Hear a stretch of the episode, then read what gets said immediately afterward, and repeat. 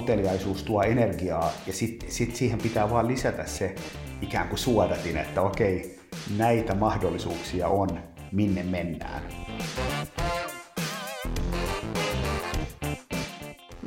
Moikka ja tervetuloa oppimisen psykologia-podcastin pariin.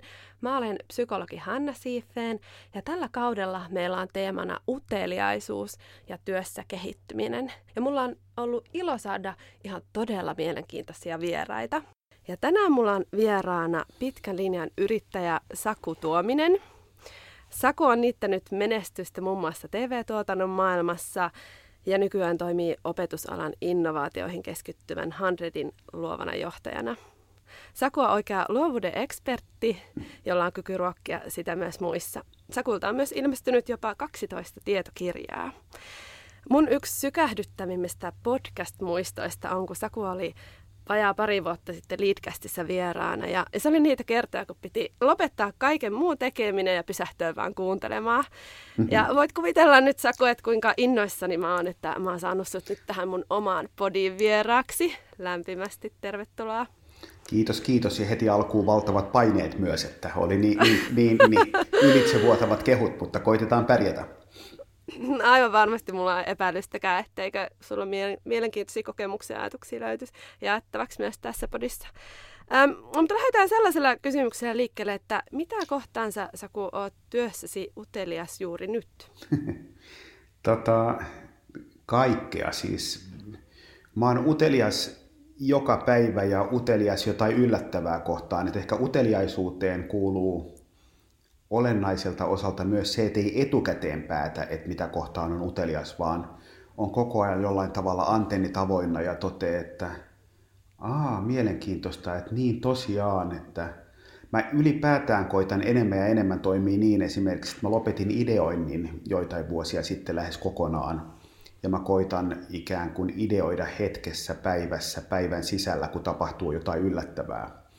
yllättävää. Ja tota, niin kuin sanottu, niin Mä koitan elää elämääni mahdollisimman avoimesti, antennit koko ajan auki ja koitan yllättyä joka päivä, koitan huomata joka päivä jotain arvokasta ja hienoa ja yleensä niin myös tapahtuu. Joskus se voi olla joku lehtijuttu, joskus se voi olla joku podcasti, mutta joskus se voi olla kaupassa joku tuote, joskus se voi olla luonnossa joku asia, joskus se voi olla joku alitajunnasta tuleva juttu, mikä tahansa, mutta mutta me eletään niin mielenkiintoisessa ja hienossa maailmassa ja myös se aika, mitä me tällä hetkellä eletään, niin myös mun mielestä niin kuin isosti ruokkii uteliaisuutta tai ainakin sen pitäisi ruokkia. Joo, hei kerro tuosta lisää. Mikä tässä ajassa on erityisesti sellaista, joka ruokkii uteliaisuutta? No jos, jos mä ajattelen, niin että miten meidät ihmiset on rakennettu, niin meidäthän on pääsääntöisesti rakennettu toistamaan. Että me, hyvä, me hyvin usein meistä tulee tietyllä tavalla tapojemme orjia, koska se on järkevä tapa toimia, se säästää energiaa. Esa Saarinen käyttää siitä sellaista termiä kuin uomakipitys, että meille tulee tietyt uomat ja sitten me alamme mennä urautua niiden mukana. Ja jokainen, joka on tutkinut tapoja ja tapojen muuttamista tai huonojen tapojen lopettamista ja niistä eroon pääsemistä, tietää kuinka vaikeaa se on. Ja kun korona alkoi, silloin maaliskuussa tämä tilanne alkoi, ja moni kysyi, että sanoi, että kaikki muuttuu, mikään ei pala ennalleen, niin mä aina hymyilin ja totesin, että no, katsotaan muutama viikko ja muutama kuukausi, niin yhtäkkiä palataan ennalleen. Mutta nyt tämä on kestänyt niin pitkään, että mä en ole ihan samaa mieltä enää. Eli mä oon sitä mieltä, että itse asiassa jotkut asiat voivatkin muuttua. Ja se saa mut aika uteliaaksi, jolloin mä pohdin, että minkälainen on se maailma, mihin me palaamme koronan jälkeen? Mitä me otetaan mukaan vanhasta maailmasta, vanhasta itsestämme ja mitä tästä uudesta ajasta ja näistä muutoksista me halutaan ikään kuin säilyttää myös? Minkälainen on se hybridi, joka tästä kaikesta syntyy? Ja, ja se on mun mielestä semmoinen, mikä niin kuin ruokkii tosi paljon muuteliaisuutta. Että mä koitan koko ajan havainnoida, että niin tosiaan, että itse asiassa – mun ei tarvikaan välttämättä toimia näin, tai maailman ei täydy toimia näin, tai, tai muuten. Ja se on mun mielestä ihan älyttömän innostavaa, ja saattaa olla, että se on niin kuin meidän kaikkien elinaikana aika ainutlaatuinen tilaisuus luoda tiettyjä tapoja uudestaan. Ja musta on iso sääli, jos me ei hyödynnetä sitä. Mm.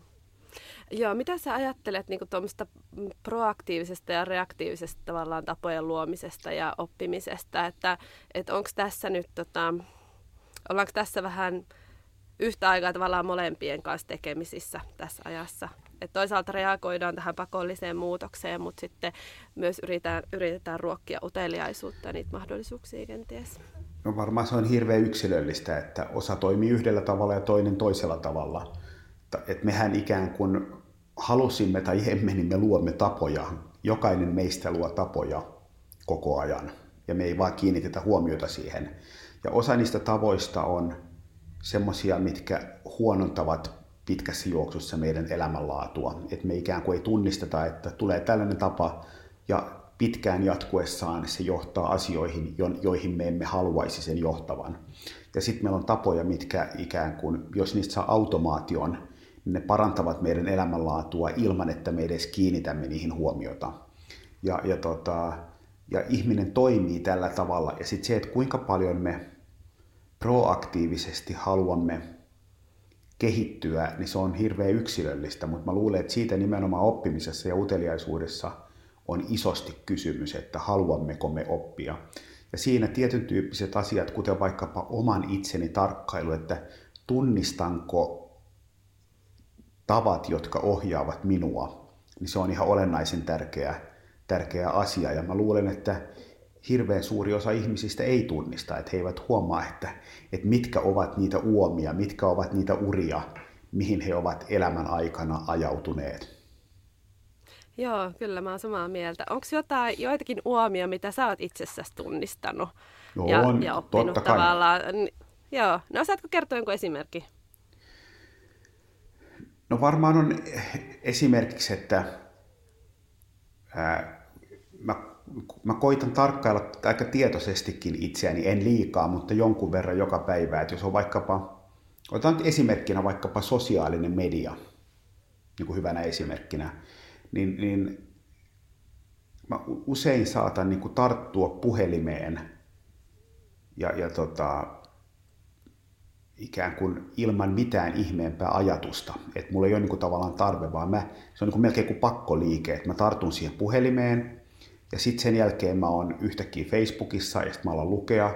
Ja mä huomaan, että nautinko mä tästä, en hirveästi, onko tämä kivaa, en ole ihan varma. Mutta mä oon siellä ja sitten kun mä lopetan, niin mä oon vähän ärsyyntynyt, että miksi mä olin siellä. Ja sitten saattaa olla niin, että mä oon kaksi tuntia sen jälkeen ärsyyntynyt jostain, jonka joku ihminen sanoi siellä. Ja, ja nyt kun ikään kuin vaikkapa meditaation kautta tai muuten, kun tulee enemmän ikään kuin tapoja tarkkailla näitä, niin mä koitan olla esimerkiksi niin, että, että kun mä otan se puhelimen käteen, niin mä koitan saada itseni kiinni siitä ja pohtia, että haluanko mä oikeasti mennä. Ja jos mulla on olo, että kyllä, niin sit mä meen. Sitten kun mä oon siellä ikään kuin siellä moolokin kidassa syvällä, mä mietin, että onko mulla kivaa. Että onko tämä se, mitä mä juuri nyt haluan tehdä. Ja jos on semmoinen olo, että en todellakaan, että mä mieluummin olisin vaikkapa koiran kanssa ulkona, niin sitten mä totean, että lähdetään veke täältä. Ja sitten kun mä lopetan, niin tulee semmoinen olo, että olipa kivaa, että tämä oli ihan mahtavaa.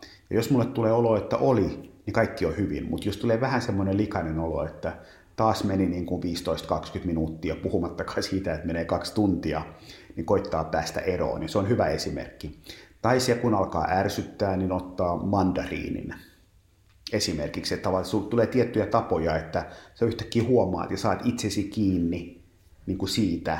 Tai se, että joku sanoo jotain, niin sä alat jollekin toiselle selittää, selittää niin kuin puhua vaikkapa pahaa jostain tapahtumasta. Et enemmän se on tietyllä tavalla kiinni, niin kuin musta kysymys siitä, että, että saa kiinni itsensä siitä, miten toimii ajattelematta. Ja ne on mun mielestä niin kuin palkitsevia ja hienoja hetkiä, jos, jos huomaat, että Aa, nyt mulla lähti jatkuvasti, nyt, nyt mulla lähti taas tämän kaltainen kela päälle, koitan saada siitä kiinni, koska haluan päästä siitä eroon.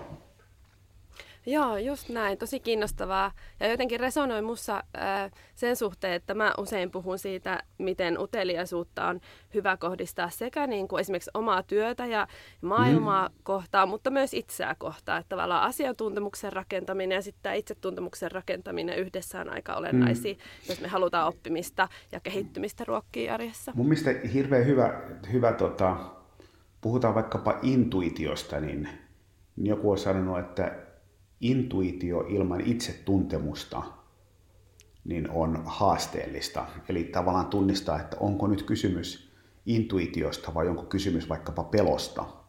Et ikään kuin kun intuitio tietyllä tavalla on puhdas ja pelko on pelko eikä intuitio. Et saattaa olla, että mm. mulle tuli inti, intuitio, että mun ei kannata ottaa tätä työpaikkaa vastaan. Usein saattaa olla niin, että ei, vaan mulle tuli pelko, että entä jos minä en pärjääkään tässä.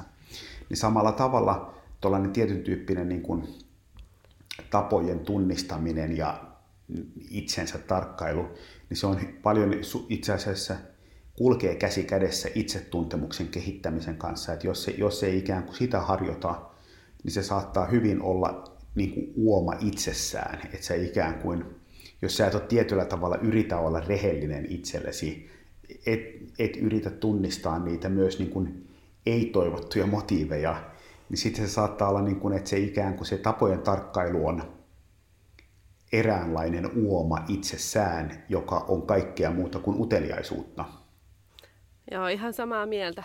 Ja, ja siinä on vähän sama niin kuin tietämisen niin kuin haaste, jos mä sain kiinni tuosta, mitä sä tarkoitat. Että niin kuin tiedon ja työn suhteen meillä on semmoinen tietämisen haaste, että, että me luullaan tietävämme, niin myös sitten se itsetuntemuksen suhteen niin voi olla, että me niin kuin luullaan tietävämme, eikä, eikä pidetä semmoista yllättymisen niin kuin mahdollisuutta yllä. Että se on esimerkiksi itsetuntemuksesta, mm. kun puhuu psykologina, niin vähän semmoinen haaste, että moni sanoo, että mulla on tosi hyvä itsetuntemus mm-hmm. ja, ja mä tunnistan mun ajatuksia ja tunteita ja tiedän millainen mä oon, mutta että, että sitten herää vähän ne hälytyskellot, että, että pidätte sitä yllättymisen mahdollisuutta siellä. Että. Niin mä sanon, että jos ihminen sanoo, että minulla on todella hyvä itsetuntemus, niin, niin kyllä mä silloin se, se on mun mielestä jo niin kuin haasteellinen lähtökohta. Että se, miten mä itse ajattelen, on se, että uskon, että olen kehittynyt siinä ihan vähän paremmaksi. Se, se on musta enemmän kuin se. Mutta ei, ei, se, että mulla olisi hyvä, niin en mä niin usko, koska siellä on niin paljon asioita, mitkä osa tulee lapsuudesta, osa tulee jostain tapahtumasta, osa tulee ehkä geeneistä, osa tulee tuhansien vuosien kautta, osa tulee jostain lauseesta, jonka joku sanoi kymmenen vuotta sitten tai mitä tahansa, ja osaa mä en saa kiinni ollenkaan, että mistä tämä tulee, että se on valtava mysteeri, mutta samaan aikaan, jos teemana on uteliaisuus, niin se on valtavan hieno lähde myös uteliaisuuteen. Et miksi, miksi ihmeessä tämä ärsyttää mua? Miksi mä oon tällainen? Miksi mä, miksi mä ajattelen näin? Mistä tämä, tämä pelko tulee? Mistä tämä huoli tulee? Niin, niin e-, esimerkiksi niin kun, tuossa uudessa kirjassa niin kuin pohdin myös sitä, että mistä mulle tulee huolestunut olo maailmassa, missä kaikki on hyvin. Niin se, niin mm. se on esimerkiksi erinomainen uteliaisuuden lähde, ja ei mulla ole siihen vastausta. No, just näin. Onko jotain asioita, missä sä oot vuosien varrella yllättänyt, tai oot huomannut yllättäväsi itsesi? Että on tullut sellainen aha-elämästä, aha. tota, on, totta kai siis joka päivä hyvällä ja huonolla tavalla, että saatan yllättyä siinä, että taaskaan en kyennyt tavallaan niin kuin ikään kuin parempaan, että toteen, että, että halusin, että tehdään, olisi jonkinlaisia uuden vuoden lupauksia tai muuten yllättyy, että, että yllättyy kuinka helposti palaa takaisin vanhoihin uomiin. Ja sitten taas yllättyy niin, että vau, että tästäkin selvittiin. Et, mutta mä sanoisin, että enemmän kuin mä yllätyn itsestäni, niin voisi sanoa, että mä pikemminkin yllätyn elämästä, että, että, että jos on niin kuin kolme neljä päivää räntäsadetta tai tuulta, ja nyt en puhu säästä vaan ihmisen mielestä, niin yhtäkkiä toteaa, että vau, että niin tämä elämä on rakennettu, että sateen jälkeen aurinko paistaa, jos kohta poudan jälkeen tulee taas sadetta. Että ikään kuin mä niin kuin enemmän kuin yllätyn siitä, että millainen minä olen, niin yllätyn siitä, että miten mielenkiintoinen maailma on ja kuinka paljon se tarjoaa meille joka päivä asioita, mistä voi olla vaikkapa kiitollinen. Joo, kerro tuosta vähän lisää. Miten sä oot löytänyt ton niin arkisen uteliaisuuden taidon? Onko se ollut sulla aina vai ootko kehittänyt sitä jotenkin?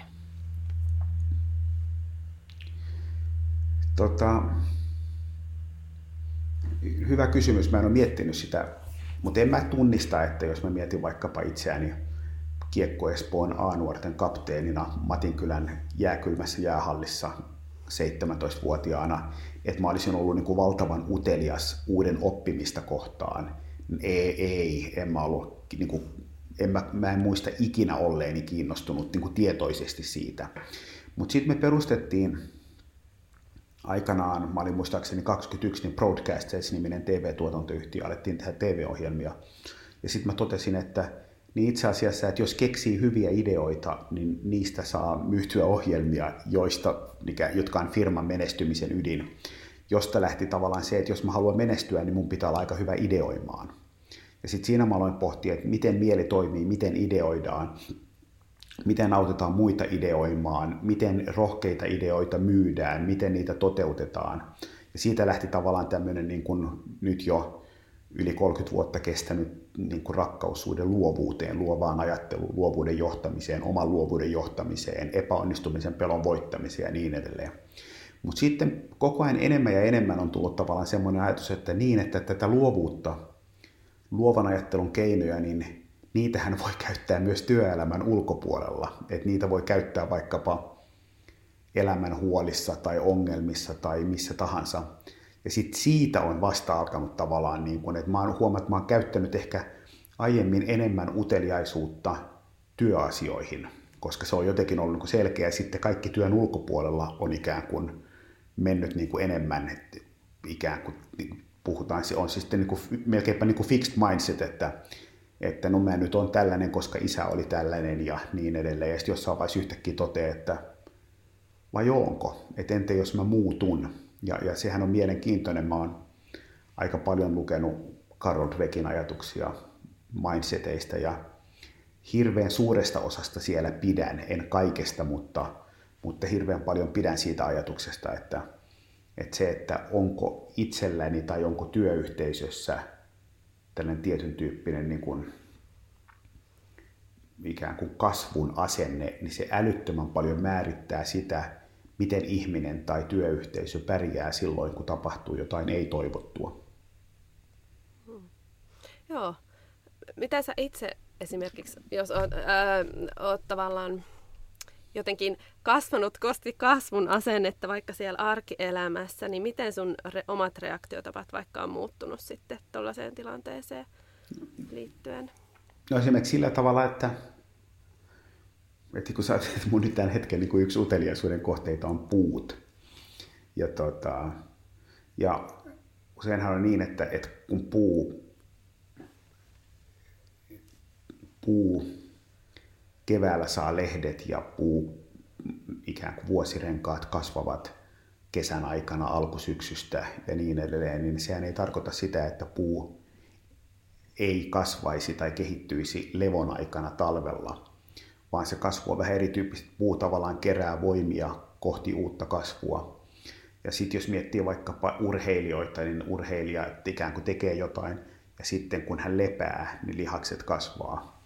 Jos me mietin itse tätä kasvua, niin, niin sehän käytännössä tarkoittaa sitä, että, että se, että on vaikeaa tai että on hiljaisia aikoja, ei tarkoita sitä, että kasvua ei tapahtuisi, vaan se saattaa tarkoittaa päinvastoin päinvastaista. Ja sen takia mä ajattelen ikään kuin vaikkapa tätä korona-aikaa niin, että tämä ei ole ikään kuin, niin kuin lisä, jolloin niin kuin hetkellisesti siirryttiin niin kuin lepotilaan ja, ja tota, sitten kasvu jatkuu taas, kun palataan normaaliin. Vaan mä päinvastoin uskon, että tämä on maailmalle yleensä, monelle firmalle ja monelle yksilölle niin kuin erittäin merkittävä kasvun aika. Ja mä uskon tavallaan se, että, että vastoinkäymiset huolet, ei-toivotut asiat, isotkin ongelmat, ne on kaikki niin kuin mahtavia tilaisuuksia siihen, että me voidaan uudelleen arvioida elämäämme, me voidaan oppia itsestämme jotain, me voidaan kehittyä ja kasvaa. Se on mun ihailema urheiluvalmentaja Phil Jackson puhuu, puhuu siitä, että sulla on niin kuin oppimisen ikkuna, että, että ikään kuin valtaosaa siitä, mitä ihminen niin kuin vaikka lukee, niin hän itse asiassa ei muista, vaikka hän kuvittelee, että hän muistaa, niin se unohtuu. Mutta mut silloin tällöin oppimisen ikkuna on auki ja silloin ihminen kykenee muuttumaan. Ja mä uskon, että tällaiset poikkeukselliset tilanteet, kuten vaikkapa korona, on älyttömän hyviä mahdollisuuksia uuden oppimiselle ja kasvulle. Joo. Mitä, mitä se oppimisen ikkuna vaatii tuekseen, että siitä saa se hyödy No varmaan yksi asia on, on, on, on se, mitä oppimisessa ylipäätään puhutaan, että there's no learning without attention. Että et ellei sulla ole niin kuin aitoa ikään kuin kiinnostusta, ellei, ellei sun niin kuin huomio ole maksimaalinen, niin oppiminen ei myöskään ole sitä. Ja sitten merkityksellisyys, se, että sä toteat, että tämä oppiminen saattaa hyödyttää minua. Ja silloin se pitää jollain tavalla musta tangeerata siihen, mitä sun elämässä käy tai tapahtuu juuri nyt. Et sen takia esimerkiksi mä kovin, en kovin mielelläni anna ihmisille kirjasuosituksia, koska se resonoiko ne riippuu hirveän paljon siitä, missä vaiheessa ihminen on omassa elämässä. elämässä. Että se pitää tavallaan niin kuin osua juuri siihen kohtaan, missä hän itse on elämässä. elämässä. Ja tota, se oppimisen ikkuna tarkoittaa tavallaan esimerkiksi nyt tässä hetkessä sitä, että, että kun tämä on globaali, kun tämä tulee kaikkialta, niin ihmiset haluaa ymmärtää, että miten tässä tilanteessa pärjäisi, miten pärjäisin hieman paremmin. Ja se on niin tavallaan selkeä ja merkityksellinen, että miten jaksan tästä, että kenenkään ei tavallaan tarvitse pohtia, että miksi minun pitäisi miettiä elämää tällaisina aikoina, tai monen, koska se on niin itsestään selvää. Kun taas jos miettii lasta koulussa, että sulla on seitsemäsluokkalainen poika, jolle sanotaan, että nyt, nyt sun pitää opiskella fotosynteesiä, niin sehän on esimerkiksi niin poikasten mieltä, että miksi? Että mua ei kiinnosta se yhtään. Ja jos sun lähtökohta siihen on sellainen, niin on älyttömän epätodennäköistä, että aitoa oppimista tapahtuu, jolloin opettajan tärkein tehtävä olisi saada ikään kuin se oppimisen ikkuna auki, eli, eli sulla pitäisi olla niin kuin attention ja meaning, että, että mä oon oikeasti kiinnostunut ja mä koen, että tämä on merkityksellistä. Ja usein tämänkaltainen oppiminen elämässä tapahtuu ja se unohtuu. Ja, ja samalla tavalla vaikka perheessä, jos lapsi jää kiinni myymällä varkaudesta esimerkiksi, niin silloin todennäköisesti oppimisen ikkuna on auki, koska ihminen on tavallaan, että se, on, se ei ole ongelmallinen tilanne, vaan se on mahtava tilanne, jos haluaa opettaa vaikkapa arvoja. Joo, kiinnostava näkökulma. Ja jotenkin se, että, että kun se kysymys on herännyt, niin silloin, silloin sitä vetoa sille vastaukselle niin kuin löytyy. Juuri näin, täsmälleen. Joo.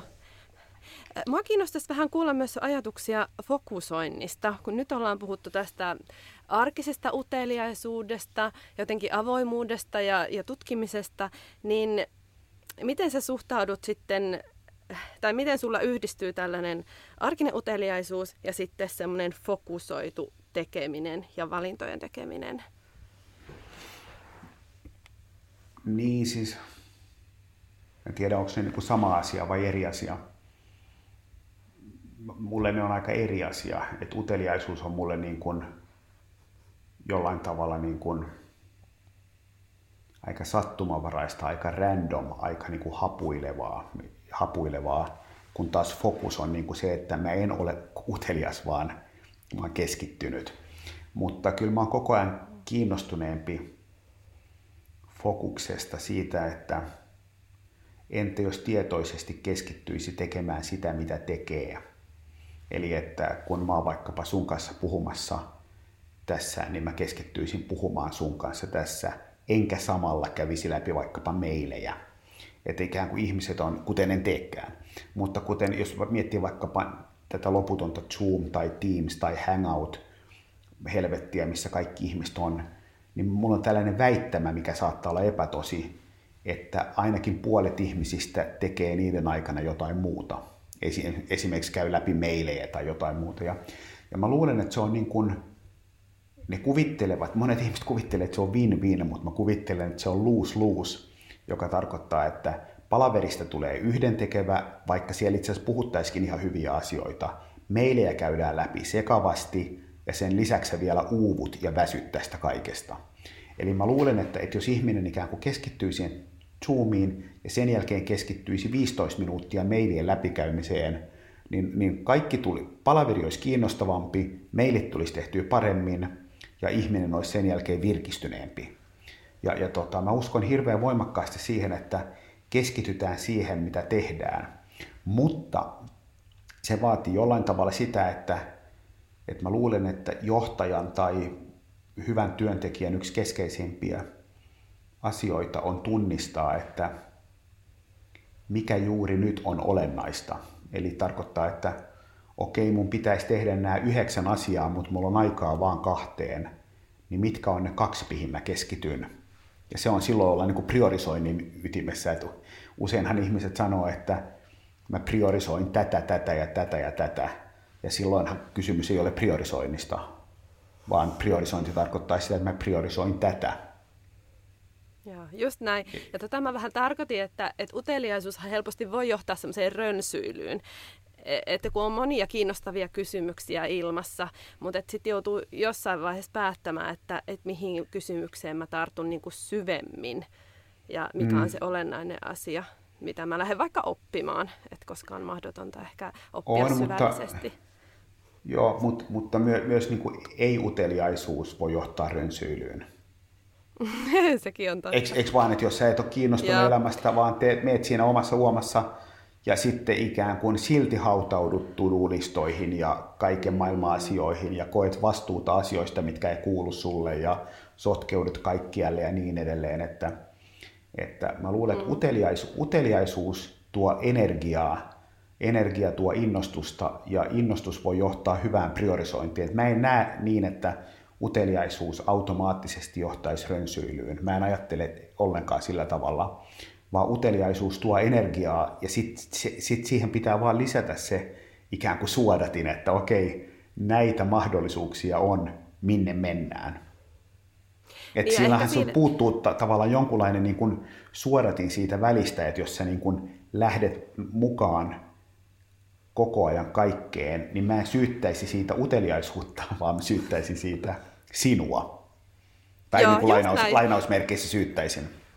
Joo, joo, joo, kyllä. Ja ehkä äm, tämä kysymys kumpaa toisaalta mun omasta elämäntilanteesta, kun mä kirjoitan kirjaa, jota kohtaan mä äärettömän utelias, mutta joinakin päivinä tekisi mieli tehdä jotain muuta, jotain mm. semmoista orastavaa kysymysmerkkiä, eikä ehkä sitä sitä, sitä niin kuin hinkkausta ja ehkä sitä työvaihetta, mm. mikä ei ole niin helppo. Että tavallaan se sinnikkä uteliaisuuden ja sitten semmoisen arkisen uteliaisuuden on vähän erilainen.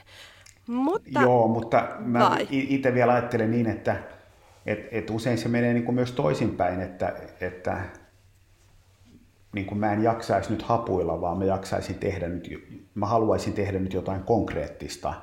Eli ikään kuin musta se on niin kuin ihmisen luonne on se, että että jonkun ajan kuluttua hän haluaa tehdä jotain muuta kuin mitä hän tekee. Ja usein on niin, että jos hän on niin kuin toteuttavassa muudissa, niin sitten hän toteaa, että olisi kiva vaan haaveilla, olisi kiva vaan olla utelias, olisi kiva vaan pohtia jotain uutta. Sitten kun hän on tehnyt sitä aikansa, niin sanoo, että mä haluaisin nyt hoitaa puutarhaa, mä haluaisin istuttaa, mä haluaisin kitkeä rikkaruohoa, mä haluaisin tehdä pizzaa.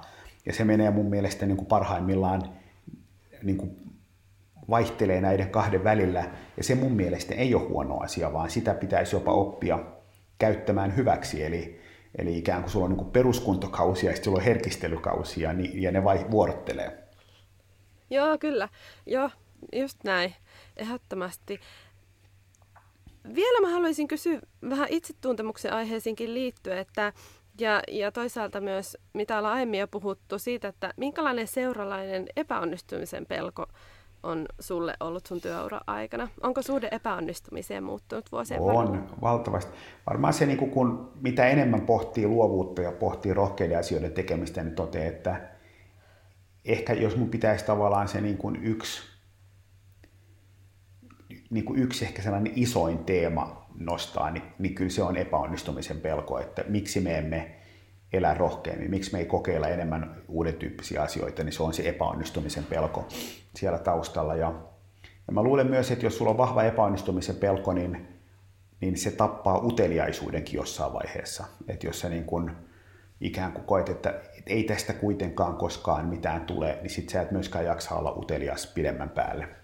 Ja, ja, ja mä itse niin pohdin sitä paljon, että miten mä ratkaisen, ja me kokeiltiin kaikkea tätä, kun on, juhlistetaan epäonnistumista, että nyt oli niin, Hanna epäonnistui niin hienosti, niin nyt kohotetaan lasikaavaa Hannan epäonnistumiselle, ja, ja mä huomasin, että ei, tämä on nyt ihan roskaa, että mä, niin kuin, mä en tähän niin kuin epäonnistumisen juhlistamiseen itse asiassa usko enää ollenkaan. Et musta se on niin kuin ihan keinotekoinen ajatus, koska siinä joku teko, minkä sä oot tehnyt, on määritelty epäonnistuneeksi. Joku on määritellyt sen.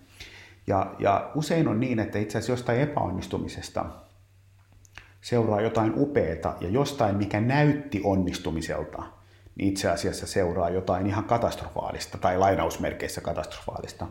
Ja sen takia mä oon lähtenyt enemmän niin, että mä teen paljon kaikenlaisia asioita ja ja osa toimii sillä tavalla, kuin mä kuvittelin, osa toimii paremmin kuin mä kuvittelin, ja osa ei toimi ihan niin kuin mä kuvittelin. Jolloin mä en niin kuin enää jaa asioita onnistumisia ja epäonnistumisiin, vaan mä ajattelin niin, että, että hyvään elämään kuuluu se, että kokeillaan paljon asioita ja hyväksytään, että kaikki ei toimi.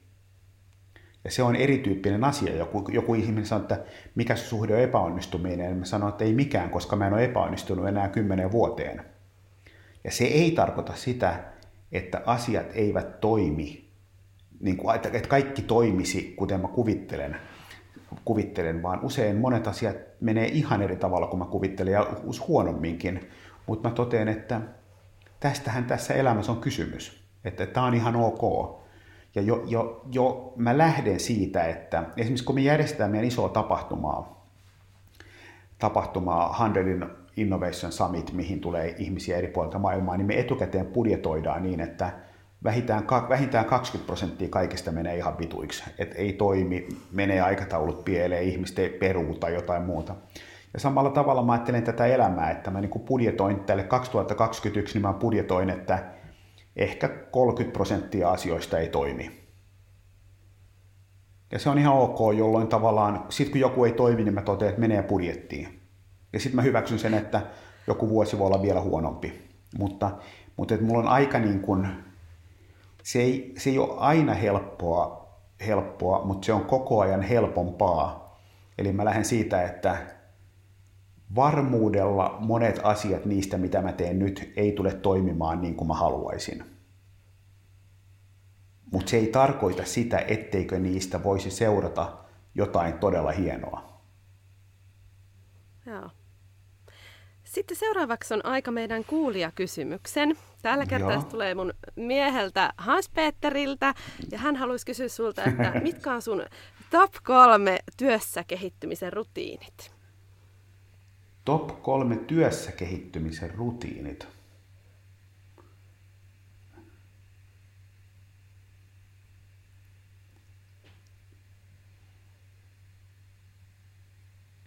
Oli, olipa hyvä kysymys. Tota, hape on niin järjestelmällinen, että tota, ajattelin, ehkä mä itse ajattelen niin, että mä, mä, jotenkin tuntuu siltä, että mä menen koko ajan enemmän poispäin siitä, että, että mulla olisi top kolme rutiinia tai että mulla olisi edes niin kuin työ tavallaan, että mikä on mun, vaan mä enemmän ajattelen niin, että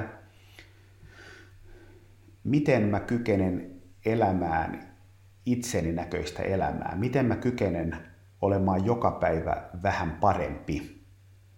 Ja, ja silloin mennään niin kuin itse asiassa enemmän kuin siihen, että minkälainen on mun to-do-lista vaikkapa, että minkälainen on hyvä to-do-lista, niin mä huomaan, että se on mulle niin kuin vuosi vuodelta epäkiinnostavampi niin kuin asia. Vaan mulle niin kuin ydinasia on ehkä se, että millä tavalla ajatteluni on mahdollisimman kirkasta mahdollisimman usein. Eli tarkoittaa sitä, että millä tavalla me niin kun, ja mulle kirkas ajattelu on se, että kykenen ratkaisemaan ongelmia, kykenen olemaan luova, kykenen olemaan panikoimatta, kykenen rohkaisemaan ihmisiä, kykenen niin kuin, ymmärtämään itseäni ja omia pelkoja vaikka hieman paremmin. Jolloin ikään kuin mulle niin kuin työn top, top ykkönen on se, että millä tavalla kykenen olemaan mahdollisimman kirkas mahdollisimman usein. Ja sitten mitkä siihen johtaa, niin mä uskon, että siihen johtaa meditointi, se, että meditoi joka päivä, koska se parantaa merkittävästi kykyä tarkkailla omia ja muiden ajatuksia, ymmärtää, se parantaa itsetuntemusta mulle kaiken kaikkiaan. Se on ensimmäinen. Sitten toinen asia on nukkuminen, eli, eli jos nukun huonosti, niin olen kireämpi ja sumeampi. Ja kolmas voi olla hyvin vaikkapa ää, niin kuin lukeminen, uusien asioiden niin kuin sisäänottaminen, uteliaisuus, joka ei ole mahdollista, jos mä oon koko ajan ylikierroksilla, jos mä en ole meditoinut, jos mä en ole nukkunut. Ja sitten viimeinen voisi olla hyvin vaikkapa se, että ei ole myöhässä. Eli että, että pyrkii tekemään sellaisen määrän asioita päivässä, että projekti pysyy hallussa. Eli ikään kuin ajatus, että jos ajatellaan, että on neljälaisia ihmisiä, tämä lähtee vähän pidemmälle nyt, mutta on, on ihmisiä, mitkä tekee tosi vähän asioita tosi huonosti, niin se ei ole hyvä asia.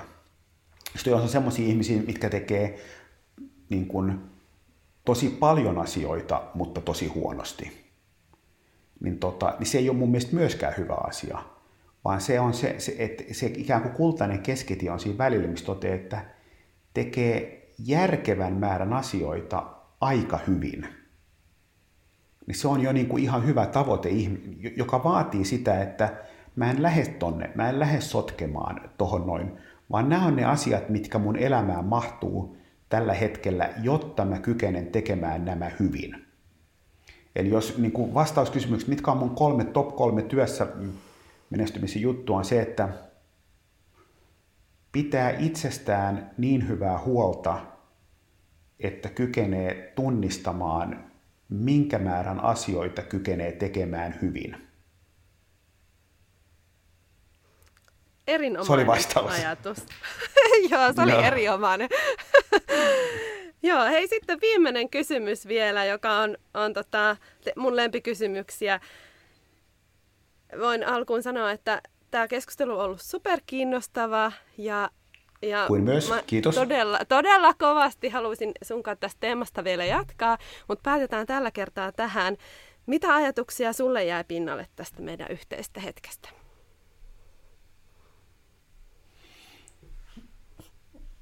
Esimerkiksi se, että, että kuinka hyödylliseltä tuntuu pohtia epävarmasti omia ajatuksiaan 45 minuutin ajan. Ja, ja, ja, silloin tavallaan se, että jos meillä on päivässä 24 tuntia, niin se, että meillä on joka päivä olisi mahdollisuus käydä esimerkiksi yksi tämänkaltainen keskustelu. Meillä jokaisella on riittävästi aikaa. Ja, ja kuinka vähän me loppujen lopuksi pohdimme tällaisia elämän keskeisiä asioita, onhan se niin kuin hurjaa. Mä luulen, että mä, mä pohdin, niin kuin mä koitan lukea ja miettiä, mutta että jos joka päivä, ajatellaan, että meillä on valtava määrä palavereja ja meillä on todella vähän keskusteluja. Et me, emme, niin kuin, me ollaan onnistuttu poistamaan meidän työelämästä keskustelu. Ja, ja silloin esimerkiksi, jos me aloitetaan palaverita, joku kysyy, että joo, mutta mikä tämän tavoite on? Niin san, jos sanotte, ei mikään, että jutellaan asiasta ja katsotaan, mitä tapahtuu, niin meiltä on tämänkaltainen ikään kuin piirre poistettu meidän työelämästä lähes kokonaan. Ja my, niin, että me ollaan niin, niin kuin hy, hyötykeskeiset, mihin tämä johtaa. Mistä minä tiedän, mihin tämä johtaa. Ja samalla tavalla tämä keskustelu, niin, niin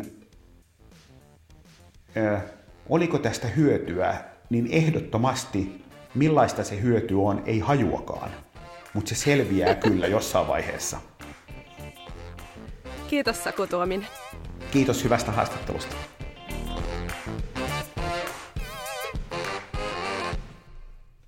Kiva, kun kuuntelit jakson.